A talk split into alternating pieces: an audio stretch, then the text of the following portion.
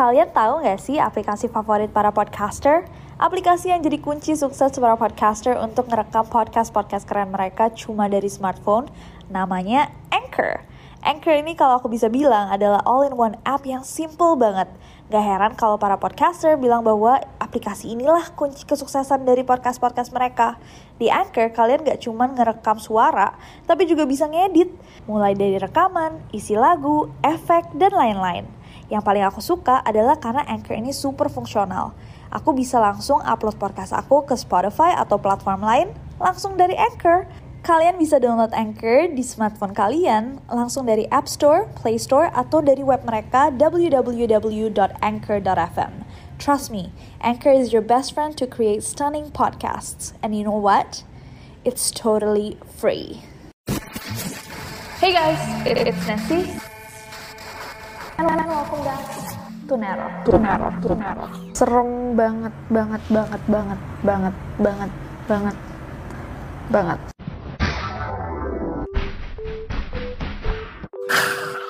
Hey guys, it's Nasi and welcome back to Neror. Aku janjikan kalian banyak video. Aku janjikan kalian banyak video minggu ini and here we are. Kali ini kita akan membahas tentang hal-hal nyata mengerikan yang terjadi saat pembuatan film-film terkenal. Nah, seperti yang kalian tahu, bikin film itu nggak mudah, apalagi film-film sekelas film-film Hollywood. Saking banyaknya prosesi dan hal-hal yang harus disiapkan untuk membuat film, terkadang ada hal-hal yang banyak orang rasa sebenarnya harus dilakukan, tidak lagi menjadi prioritas. Nah, banyak yang percaya bahwa salah satu dari hal-hal itu adalah menyiapkan dari sisi supranatural.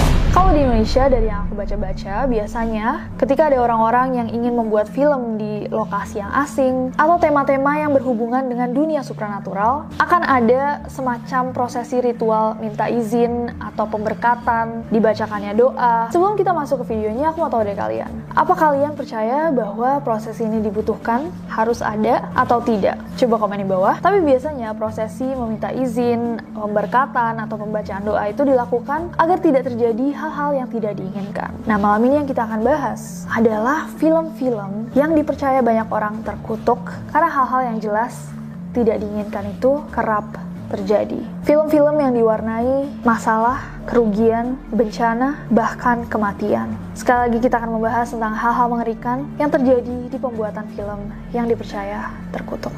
So without any further ado, stop seeing cause shit's about to go down. Kita akan mulai video ini dengan The Wizard of Oz versi 1939. By the way, yang ini sempat viral banget di TikTok dan di request banyak banget ke aku. Pas ada video di TikTok yang menjelaskan bahwa di salah satu scene gembira di dalam film ini, kalian bisa melihat di backgroundnya, dalam setnya, bahwa ada salah satu karakter yang terlihat menggantung diri, kayak tergantung gitu. Dikatakan karakter itu stres banget karena pembuatan film ini sangat-sangat sulit dan overall katanya cast dan kru yang terlibat dalam pembuatan film ini itu nggak pada baik-baik jadi kayak banyak konflik, banyak isu di belakang layar yang membuat banyak banget karakter-karakternya jadi stres. Nah kalau misalkan kalian lihat video yang dibilang video originalnya mungkin kalian bisa kayak oh enggak itu mungkin aja props yang tergantung. Rumor Munchkin yang ini sebenarnya udah ada sejak 1989. Tapi yang bikin orang tambah skeptis adalah ketika film ini di remake, scene itu sengaja diedit dan dihilangkan oleh para pembuat film.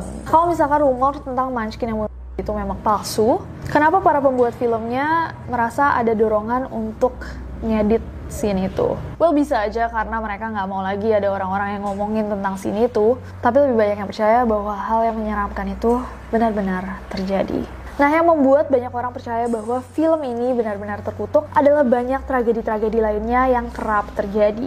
Yang pertama, makeup yang digunakan oleh para aktor membuat beberapa aktor menjadi sakit. Seperti Buddy Epson yang berperan sebagai Tim Woodman atau manusia timah itu, dia keracunan riasannya sendiri yang terbuat dari debu aluminium murni. 9 hari setelah syutingnya dimulai, dia harus dirawat di rumah sakit di bawah selang oksigen karena dia susah bernapas. Nah, ketika dia nggak segera membaik, yang buat film menyewa orang lain namanya Jack Haley untuk menjadi Tin Man sebagai gantinya. Nah sama si Jack Haley ini, makeup artisnya nggak lagi ngasihin langsung bubuk aluminium. Nah ramuannya tuh dicat ke badannya dia dan mata kanannya jadi infeksi. Margaret Hamilton yang jadi The Wicked Witch of the West itu juga sempat mengalami luka bakar dan makeup artis tuh harus cepet-cepet ngilangin warna di kulitnya dia karena mereka ketakutan saat dia kebakar itu catnya bakal diresap sama kulitnya dan menjadi racun. Saat Margaret ini mengalami luka bakar, stuntman-nya yang gantiin Margaret mengalami cedera yang bahkan lebih parah lagi ketika sapu yang ditungganginya meledak. Anjing yang berperan menjadi Toto itu juga sempat keinjek nggak sengaja sampai kakinya terkilir dan dia harus digantikan sama anjing lain. Beberapa aktor pemeran monyet bersayap juga mengalami cedera akibat kawat untuk terbang mereka putus sehingga mereka semua jatuh ke panggung. Judy Garland yang main di Wizard of Oz waktu dia baru aja umur 16 tahun juga katanya dianiaya sama para pemain Munchkins. Hih, hih, super creepy. Menurut kalian apakah itu kutukan atau simply kebetulan? Di bawah. Next. Next ada dari film Twilight Zone the movie. Nah yang terjadi dalam pembuatan film ini tuh sangat-sangat gruesome, sangat-sangat menyeramkan. Jadi Vic Morrow dan dua aktor cilik lainnya terbunuh di lokasi syuting ketika sebuah helikopter jatuh dan menimpa mereka saat mereka sedang nge-shoot salah satu scene bencana. Nah, kenapa banyak yang percaya bahwa film ini tuh terkutuk? Jadi, film ini tuh didirect sama Steven Spielberg sama John Landis. Nah, si John Landis ini katanya dia tuh punya ide yang sangat-sangat besar. Dia punya visi yang gila banget. Tapi setiap dia dibilangin orang kayak, ini terlalu berbahaya. Dia tuh nggak mau dengerin. In a way, banyak orang yang bilang bahwa walaupun dia emang sangat-sangat bertalenta, egonya tuh tinggi banget. Nah, kru-kru yang terlibat dalam pembuatan film ini, itu dibikin khawatir banget sama dia karena banyaknya prosedur-prosedur yang sangat tidak aman. Hal lain yang dia lakukan adalah, anak-anak yang terlibat dalam pembuatan film ini, itu dipekerjakan secara secara ilegal. Dan di tempat pembuatannya, jadi ada peraturan di mana anak-anak kecil itu tidak boleh kerja di atas uh, jam malam gitu kan. Nah tapi si Landis ini memaksakan anak-anak itu harus kerja pada malam hari. Landis ini bersikeras bahwa adegan tersebut harus memerlukan pengaturan larut malam agar tampak lebih autentik. Nah salah satu adegan terakhir dalam film ini adalah ketika karakternya Morrow itu mencoba berlari ke seberang jalan untuk menyelamatkan anak-anak Vietnam dari sebuah ledakan. Nah saat scene-nya ini diuji banyak kru-kru yang sangat khawatir karena mereka ngeliat kok kayaknya helikopter itu rada oleng-oleng gitu saat ledakannya terjadi. Tapi Landis nggak mau dengerin, dia bilang bahwa ini adalah prioritas untuk menangkap ledakannya. Bahkan dia sempat berkata, kamu pikir itu besar, kamu belum melihat apa-apa. Nah, pengendali helikopter pada saat itu adalah seorang veteran perang Vietnam bernama Dorsey Wingo yang baru aja masuk ke bisnis film. Jadi industri film tuh di baru aja masuk. Ketika kamera mulai merekam, bola api piroteknik yang ditembakkan sebagai bagian dari ledakan menghantam helikopternya dan membuat helikopter ini terbakar. Dan helikopter itu langsung oleng dan menabrak sungai tempat para aktornya lagi berdiri. Moreau, Rene Chan yang baru berusia 6 tahun, dan Micah Denley yang baru berusia 7 tahun. Hampir 100 orang waktu itu ada di situ dan ngeliat hal ini semua terjadi. Helikopternya tergelincir tepat di atasnya Rene dan baling-balingnya langsung menebas Micah dan Morrow. Serem banget, banget, banget, banget, banget, banget, banget banget. Lima orang termasuk sutradara John Landis diadili atas tuduhan pembunuhan tapi mereka kemudian dibebaskan. Gimana menurut kalian yang satu ini? Apakah karma atau kebetulan? Eh hey guys, aku mau sedikit sharing sih seputar aplikasi keren yang aku gunain buat bikin podcast ini. Aplikasi ini tuh bisa di-download di App Store atau di Play Store and it's totally free. Gak cuma buat ngerekam aja, Anchor juga bisa buat ngedit langsung rekaman kalian. Kita bisa langsung nambahin back sound, effects, tambah lagu, bahkan Anchor juga bisa mendistribusikan podcast kita ke berbagai platform lainnya. Kayak aku nih, biasanya aku langsung upload podcast aku ke Spotify langsung dari Anchor. Jadi di mana pun aku berada, aku bisa buat podcast aku kapan pun dan di mana pun aku mau.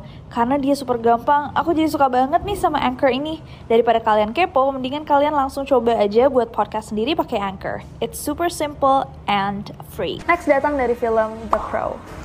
Aduh, maaf ketendang. Kejadian mengerikan yang terjadi saat pembuatan film The Crow ini terjadi karena serangkaian kecelakaan dan kelalaian secara tidak sengaja menyebabkan pistol prop yang tidak disiapkan dengan benar tiba-tiba menembakkan kayak satu ronde peluru around the bullet.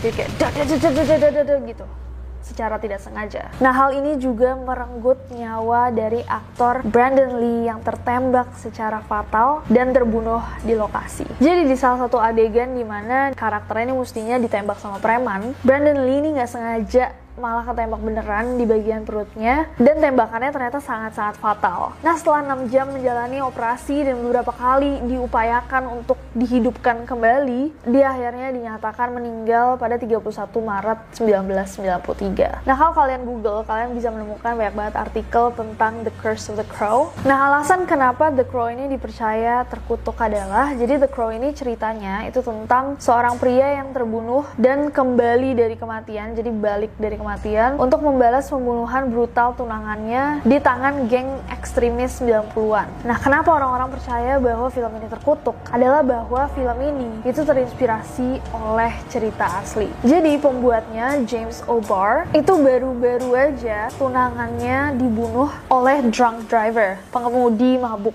Jadi dia saking frustrasinya, saking marahnya, saking sedihnya, dia menulis mulai menulis tentang cerita ini. Digabung dengan cerita asli tentang seorang pasangan di Detroit yang dibunuh cuma gara-gara perihal cincin pertunangan harga 20 dolar. Jadi banyak orang yang percaya bahwa karena ini terinspirasi oleh cerita-cerita tragis asli, mungkin ada dendam-dendam atau entity-entity yang nyangkut dalam pembuatan film ini. Nah, karena Brandon Lee ini meninggal sebelum filmnya selesai, jadi sisa dari scene-scene-nya tuh harus dilakukan oleh body double dan special effect. Nah, kebetulan banget Brandon Lee's father, jadi bapaknya Brandon Lee, Bruce Lee, itu main di film tahun 1978 namanya Game of Death, di mana karakternya seorang aktor yang terkenal itu mati tertembak saat sedang syuting. Kayak nasib anaknya. Bruce Lee itu meninggal tahun 1973. Jadi mayoritas dari film Game of Death ini juga diselesaikan menggunakan body doubles dan potongan-potongan dari film-film dia sebelumnya. Jadi in a way dia memainkan karakter yang mirip banget nasibnya sama anaknya dan dia juga nggak bisa menyelesaikan film ini dan filmnya harus diselesaikan dengan cara yang sama mereka menyelesaikan filmnya Brandon. Dan nama filmnya Game of Death, permainan kematian.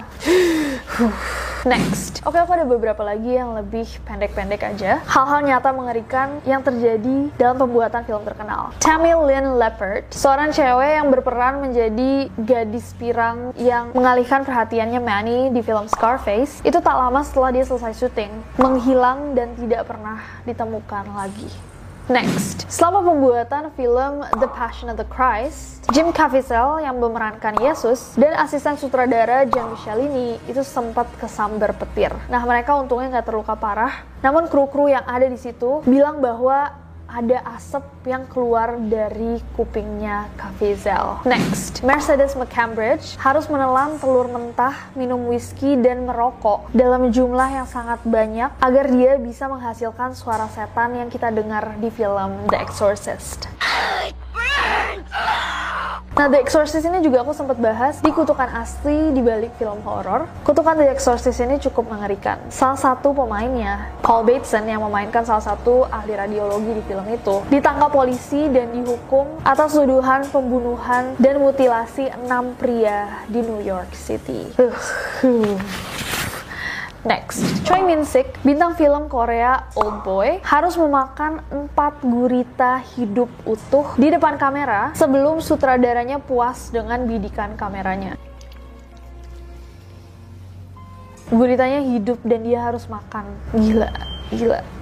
Next. Oke okay guys, dan yang terakhir ada Texas Chainsaw Massacre. Jadi di film Texas Chainsaw Massacre, kru-krunya tuh memasukkan banyak banget kerangka asli, tengkorak-tengkorak asli, dan the remains atau kayak tulang-tulang bekasnya binatang-binatang ke dalam dekorasi set. Nah hari terakhir saat mereka syuting film ini, itu harinya lagi panas banget di Texas. Jadi cuacanya Texas tuh pada saat itu panas parah, ditambah lagi sama lampu buat syuting. Tulang-tulang asli itu jadi kayak kemasak dan mengeluarkan bau yang sangat busuk yang menyebabkan kru-kru dan castnya jadi muntah-muntah. Dan yang pelengkapnya, sekitar 500 pound atau 220 kiloan hewan mati itu dibawa ke lokasi syuting menggunakan truk sampah. Nah, ketika sutradaranya bilang kayak, oh nggak usah deh, nggak usah dipakai. Bangkai-bangkai binatang ini terus dilumuri bensin dan dibakar. Dan bangkai yang terbakar itu merebak ke seluruh lokasi syuting. Jadi selama mereka syuting, mereka bisa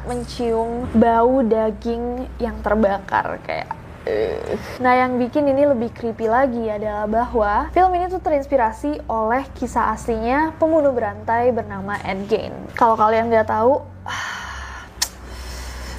kita udah berapa kali bahas di Neror. Ed Gein adalah seorang pembunuh berantai yang menguliti korbannya dan menggunakan kulit-kulit korbannya untuk dijadikan kayak furniture, tas, sepatu dari kulit manusia. Dan selama pembuatan film Texas Chainsaw Massacre, para cast dan krunya harus mencium bangkai dan daging yang terpanggang.